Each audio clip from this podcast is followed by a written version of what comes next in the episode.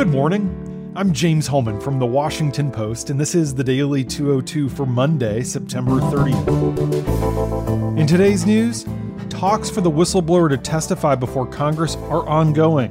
A former senior Trump advisor chastises the president for his purported conduct toward Ukraine. And Joe Biden's allies are panicky about his ability to handle the fallout from this scandal. But first, the big idea. Nancy Pelosi did not think that Corey Lewandowski hearing the week before last went very well for Democrats. By coincidence, the embarrassing fiasco came just days before the revelation about President Trump's interactions with Ukraine's president and his alleged abuse of power in prodding a foreign government to provide dirt on a political rival. Those two events prompted Speaker Pelosi to change up strategy as Democrats launch a formal impeachment inquiry. She's largely sidelined Jerry Nadler, the liberal chairman of the House Judiciary Committee, and elevated Adam Schiff, the chairman of the Intelligence Committee. Pelosi believes Schiff is more telegenic, savvier, and could persuade independents. Schiff was a prosecutor in the U.S. Attorney's Office in Los Angeles from 1987 to 1993. Then he served in the California State Senate and defeated a Republican who had pushed for Bill Clinton's impeachment to secure a House seat in the year 2000. Pelosi made clear through this weekend that the investigation related to impeachment will focus narrowly on the Ukraine matter, a scandal she says can more easily be understood by the public than what was covered in Bob Mueller's report.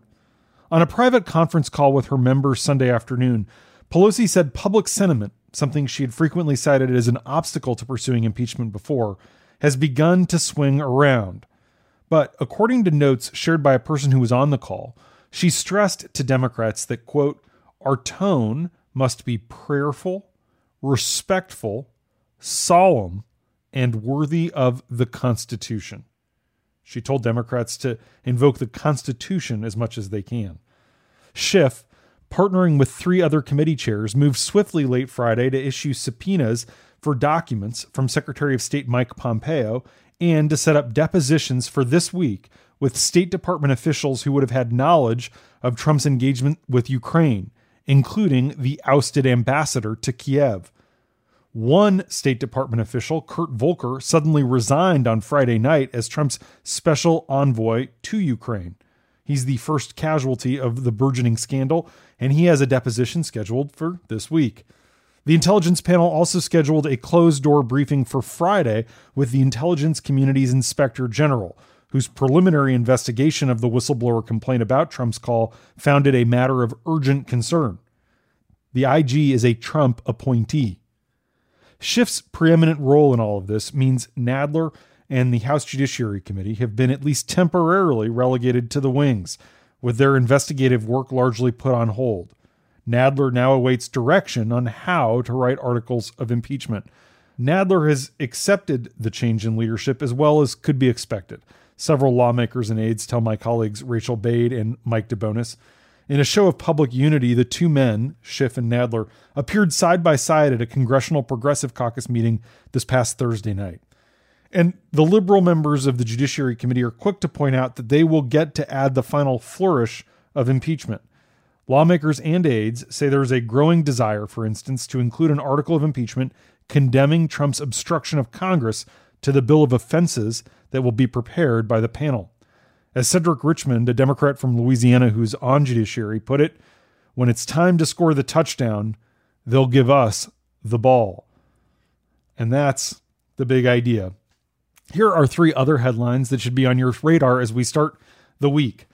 Number one, Schiff said Sunday that his panel had reached an agreement to secure testimony from the whistleblower whose complaint launched this impeachment inquiry. He said this will happen, quote, very soon, pending a security clearance from acting director of national intelligence Joe Maguire. But one of the whistleblower's attorneys, Mark Zaid, said in a statement late last night that bipartisan negotiations in both chambers are very much ongoing and that they're going to great lengths to ensure that the whistleblower's identity is protected. He added that no date or time for the testimony has been set. Andrew Bakaj, another lawyer representing the whistleblower, sent a letter on Saturday to Maguire expressing fear for his client's safety, citing remarks that Trump made last week calling the whistleblower close to a spy and even alluding to the death penalty. Trump attacked the whistleblower again on Twitter last night, saying he has a right to know who it is so he can confront his accuser and he wants to know who their sources are. And senior White House policy advisor Stephen Miller said on the Sunday shows that Trump is the real whistleblower. Number two, Tom Bossert, Trump's former top Homeland Security advisor at the White House, said Sunday that he was deeply disturbed by the implications of the president's apparent effort to coerce Ukraine to find dirt on his political opponents. Bossert also strongly criticized the president, who he's been loyal to since leaving the White House, for furthering an unfounded conspiracy theory that the cybersecurity firm CrowdStrike played a role in shielding emails sent by Hillary Clinton and circulating allegations of Russian hacking. The U.S. intelligence community has concluded that the Russians did, in fact, hack Democratic servers in an effort to swing the election to Trump. Bossert said on ABC's This Week that he's even told Trump to his face that this is an unfounded conspiracy theory. He said Trump is motivated to keep spreading the completely defunct theory because he has, quote, not gotten his pound of flesh yet over accusations that he got Russian help in winning the 2016 election.